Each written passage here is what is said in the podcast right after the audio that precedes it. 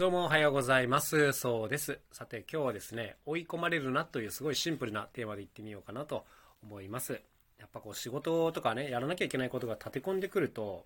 ちょっとパンク状態になる時って誰でもありますよね。僕はあの、今ちょうどラジオを撮ってるぐらいで少し余裕が出てきたんですけども、あの、昨日までがですね、だいぶあの、ハードワークの日々が続いてまして、ちょっと追い込まれておりました。でね、こういう時、まあ忙しくてやることたくさんある状況なわけです。で、僕みたいな仕事を好き人間はですね、こういう状況は嫌いじゃないんですね。あの、物事をどんどんやっていろんなことが片付いていく時間っていうのはちょっと快感ですらあるわけで、あの、いいっちゃいいんですけども、やっぱこのね、追い込まれてる状況っていうのは、基本的に全然あの、外から見れば良くないよねっていうのが、まあ今日の話なんですね。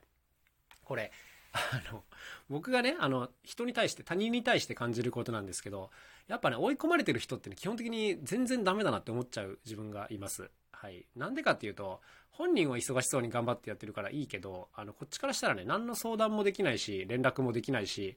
あの、報告もしづらいし、あの、なんていうんですかね。まあ、要するに何も頼めない人になっちゃうんですよね、その人。当たり前ですけどね。で、それって、なんかこう、ていうんですかね、細かいことを押し付けられないっていう意味ではいいかと思いますが、大事な仕事に関してもそうだったりするんですよ。なんか、こう、これをぜひちょっとあの人にお願いしたいな、もちろん予算も用意してみたいなのがあったとするじゃないですか。いい仕事というかね。で、こういうのをやってくれる人を探してるときに、あの人にお願いしたいってなっても、その人がなんかあまりにも追い込まれてると、当然その遠慮しちゃいますよね。ちょっと忙しそうだからやめとこうかってなっちゃって、結局、その人はいつまで経っても追い込まれてて、あの、もう他の人にお願いしようってなっちゃって、仕事が別の人に行っちゃう。まあ、これってあの、よくある話だなと思うんですけども、まあ、追い込まれてるように見える人ってのは、この仕事を逃してる、チャンスを逃してるっていうことに、なんか全然やっぱ気づけないよなっていうのがね、ここがもう最大のネックだなというふうに感じます。うん、なんかこう、切羽詰まってる人にね、新しい話なんかやっぱできないんですよ。基本的に。そう。だから常にね、こう余裕を持っといて、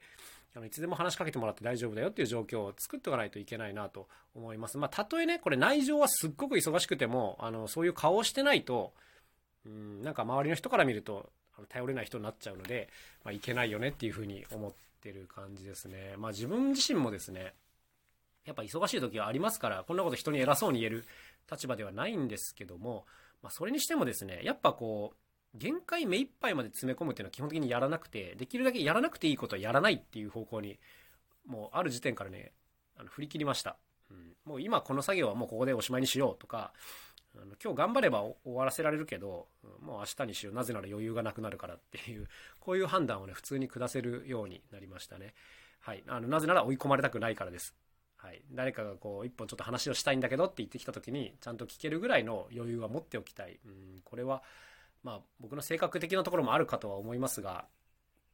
やっぱりね、なんかこう、あまりにも追い詰められてる顔をしてる人を見て、あの、なんていうんですかね、あの、ま、助けたいなとは思うんですけど、あの、一緒に何かをしたいなとはちょっと思えない自分がいるという、まあ、そんな感じでございますね。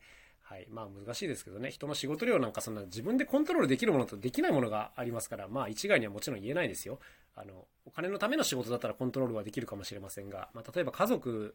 のためのね、時間をっていうのはコントロールしづらいものですから、まあ、例えば子供が何人もいて熱出したってなってくるとね、当然僕だってパニックになります。だからこの辺のさじ加減は非常に難しい。で、まあ自分自身で抱え込まないっていうのがやっぱ非常に重要で、周りの頼れる人には頼らなきゃいけないし、頼れるシステムには頼らなきゃいけないんで、なんかこういうのを躊躇なくやれるようにならないといけないなと、まあそんな風に感じた一日でございました。はい。えー、周りで追い込まれてる人がいたし、自分自身もちょっと追い込まれた時期が続いたので、なんか今日は反省がてらこんな感じで喋ってみました。えー、今日も一日頑張っていきたいと思います。最後に一個宣伝させてください。春の風に乗せてという新しいアルバムが出ます。えっ、ー、とね、もうすぐ予約期間が終了なんですよ。で、